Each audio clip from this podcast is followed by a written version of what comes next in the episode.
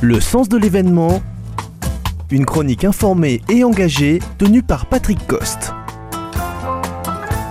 Manifestation monstre dans la capitale, colère des agriculteurs, grève des chemins de fer, grogne des professions médicales, impopularité de l'exécutif, bonté de l'extrême droite, c'est de l'Allemagne dont il s'agit et non de la France.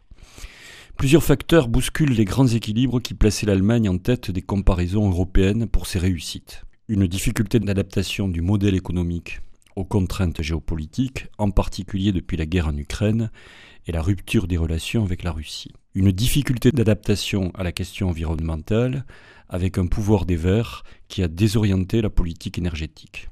Une désindustrialisation, un tassement démographique, beaucoup plus grave qu'en France, un besoin de main-d'œuvre étrangère, une montée des extrêmes sur le plan politique.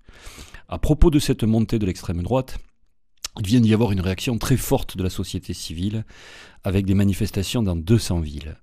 Depuis les années 80, des programmes de l'État fédéral et des landers, en s'appuyant sur des acteurs de la société civile, consistent à s'exprimer dans les écoles, mais aussi dans toutes les sphères de la société, pour résister aux valeurs de l'extrême droite. Bien entendu, cette opposition organisée a sa source dans le passé de la Seconde Guerre mondiale.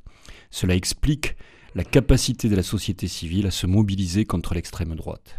Il y a de fait un fossé très profond qui se creuse entre cette extrême droite et une majorité d'Allemands qui sont très déterminés à s'y opposer. Par ailleurs, on a vu il y a quelques semaines un défilé de tracteurs à Berlin et des grèves dans les chemins de fer. Il semble que le dialogue social soit en train de s'abîmer. La récession allemande de l'année dernière, avec la perte de pouvoir d'achat, joue en toile de fond de ces mouvements. L'économie allemande s'est construite sur une défense américaine, des exportations vers la Chine et du gaz russe pas cher, pour faire tourner sa base industrielle. Or, ces trois moteurs de sa croissance, aujourd'hui, sont à l'arrêt. Le problème de l'Allemagne, c'est de retrouver des relais de croissance. Pour le moment, sans véritable solution, l'action consiste à attendre avec le moins de casse possible. Mais à la différence de la France, on ne fait pas de la croissance à coût d'argent public.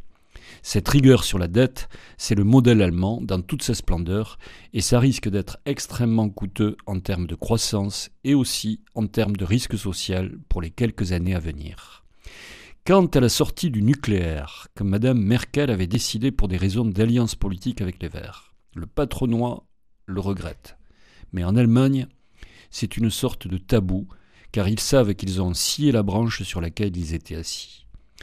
N'ayant pas de politique énergétique alternative, le patronat allemand menace de délocaliser. Le pouvoir d'achat en berne, l'absence de politique énergétique et la solidité de la communauté démocratique qui se fissure font que le récit national allemand est en train de s'ébrécher. Il y a dix ans, il y avait un sentiment d'exceptionnalisme. Les Allemands prétendaient mieux que les autres comment faire tourner une économie.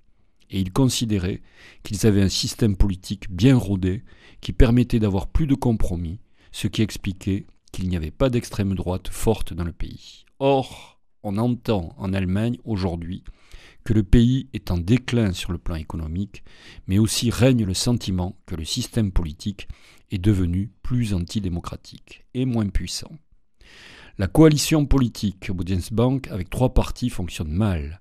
Entre les libéraux et les verts, il y a très peu de points communs, ce qui fragilise le pouvoir. Le chancelier Holz, qui n'a que 19% d'opinion favorable, ne parvient pas à démontrer une vision qui rassemble pour l'Allemagne.